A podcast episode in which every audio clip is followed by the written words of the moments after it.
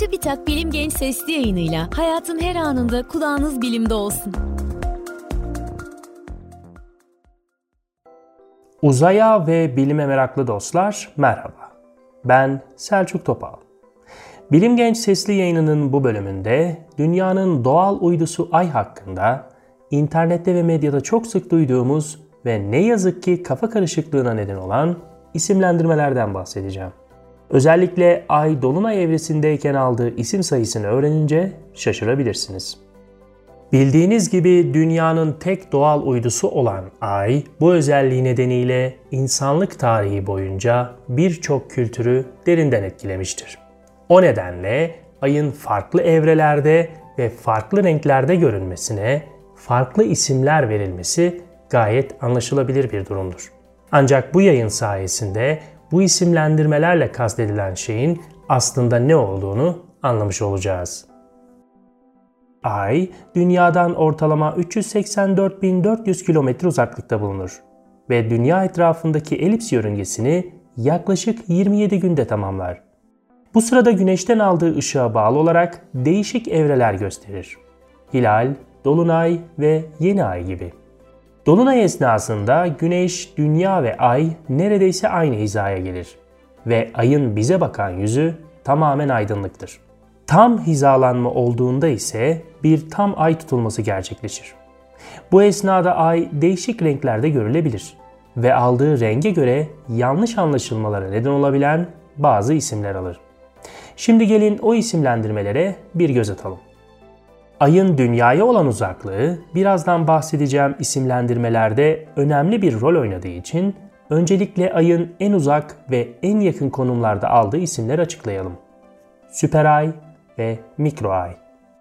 Ay dünyaya üç yüz altmış iki bin kilometreden daha fazla yaklaştığında yörüngesinde dünyaya en yakın konumlardan birinde bulunur.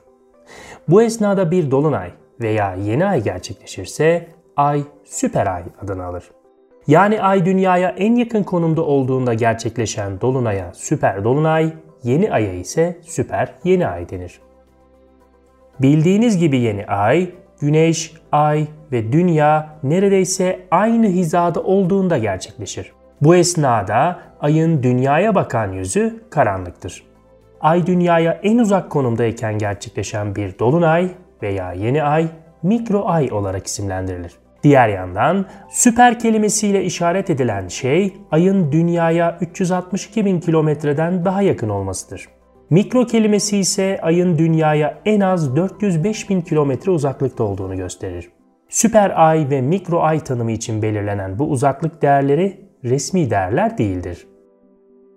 Ayın dünyaya en yakın konumdaki görünen açısal çapı ile en uzak konumundaki açısal çap arasında sadece birkaç yay dakikası fark vardır. Bu da ayın en uzak ve en yakın konumundaki görünen açısal çapları arasında yüzde on birlik bir değişime denk gelir. bir Ağustos iki bin yirmi üç tarihinde Türkiye saatiyle akşam dokuz buçuk civarında Süper Dolunay gerçekleşecek. iki bin yirmi dört yılında ise on sekiz Eylül ve on yedi Ekim tarihlerinde Süper Dolunay gerçekleşecek. Ayın bize bakan yüzü yeni ay evresinde karanlık olacağı için normal şartlarda ayı yeni ay evresindeyken göremeyiz. Ancak sekiz Nisan iki bin yirmi dörtte gerçekleşecek süper yeni ay aynı zamanda bir tam güneş tutulmasına denk geleceği için o tarihte ayı görebileceğiz. Güneşin önünden geçen karanlık bir daire biçiminde olsa da. Ne yazık ki bu tutulma ülkemizden izlenemeyecek. Kuzey Amerika'nın güney ve doğu bölgelerinden gözlenebilecek. Şimdi gelin ayın dolunay evresindeyken ona verilen önemli isimlendirmelerden bahsedelim. Kanlı Ay. Tam ay tutulması esnasında ayın neden kızıl göründüğünü, güneş ve ay tutulmaları nasıl gerçekleşir isimli sesli yayınımızda açıklamıştım. Ayrıca ayın sadece tutulmalar esnasında değil, atmosferdeki toz, su buharı ve bulut miktarına göre ay doğarken veya batarken de kızıl görünebileceğinden bahsetmiştim. Kanlı ay tabiri tam ay tutulması esnasında kızıla dönen ay için kullanılır. Ya da genel olarak söylersek ayın kızıla dönmesine kanlı ay denir. Süper kanlı ay. Ayın dünyaya en yakın olduğu zamanda gerçekleşen dolunaya süper dolunay dendiğinden bahsetmiştim. Süper dolunayın olduğu bir anda tam ay tutulması gerçekleşirse ay, süper kanlı ay adını alır. Sıradaki isimlendirme ise bir halk hikayesine dayanmaktadır. Kurt ayı. Ocak ayında gerçekleşen bir dolunay esnasında kurtlar ulumaya başlayınca ay bu adı almış. Yani kurt ayı, Ocak ayında gerçekleşen dolunaya verilen isimdir. Hatta bazı eski kültürlerde belirli aylarda gerçekleşen dolunay için farklı isimlendirmeler kullanılmıştır. Şubat ayında gerçekleşen dolunay kar ayı adını alırken Mayıs ayında gerçekleşen dolunay çiçek ayı olarak isimlendirilmiştir. Kasım ayında gerçekleşen dolunaya ise kunduz ayı denir. Bunun nedeni ise kunduzların kışa hazırlık için Kasım ayında daha aktif bir şekilde çalışıyor olmalarıymış. Bu isimlendirmeler ile mevsimler ve tabiat arasındaki ilişkiyi kolaylıkla fark etmiş olmalısınız. Süper kurt ayı. Süper dolunay Ocak ayında gerçekleşirse buna süper kurt ayı denir. Benzer olarak kar ayı, çiçek ayı ve kunduz ayı ay dünyaya en yakın konumdayken gerçekleşirse bu isimlendirmelerin hepsi süper önekini alır. Süper kanlı kurt ayı. Süper kurt ayı bir tam ay tutulmasına denk gelirse süper kanlı kurt ayı olur. Mavi ay ve süper mavi ay. Bir ayda toplamda bir dolunay olmasını beklersiniz. Eğer bir değil de iki adet dolunay olursa ikincisine mavi ay denir.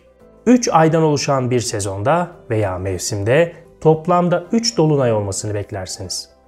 Eğer dört dolunay olursa onun üçüncüsüne de mavi ay denir.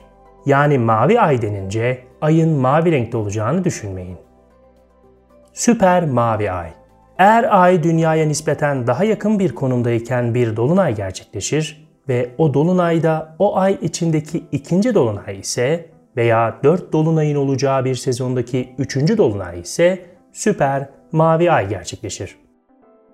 Süper kanlı mavi ay. Eğer süper mavi ay tam ay tutulmasına denk gelirse süper kanlı mavi ay olur. Gördüğünüz gibi ay dolunay evresindeyken birçok isim alır. Hatta antik kültürlerde az önce verdiğim birkaç örneğe benzer olarak yılın her ayı aya farklı bir isim verilmiştir. Ancak ayın bir kavuşum dönemi boyunca sahip olduğu evreler dışında dolunay evresine verilen bu isimlendirmelerin hiçbiri resmi değildir. Elbette bazı isimlendirmeler çok karmaşık gelebilir. Ancak burada bazı anahtar kelimeler var. Örneğin süper kelimesi ayın yörüngesinde dünyaya en yakın konumlardan birinde olduğunu gösterir. Kanlı kelimesi ise ayın kızıl görünmesidir. Bilim Genç Sesli Yayınlarının bir bölümünün daha sonuna geldik. Bu bölümde doğal uydumuz ayın dolunay evresindeki konumuna göre aldığı değişik isimlendirmelerden bahsettik ve bu konuya detaylı bir açıklama getirmiş olduk. Bilim Genç Sesli Yayınlarının bir sonraki bölümünde etrafımızı saran evreni keşfetmeye devam edeceğiz. Şimdilik hoşça kalın.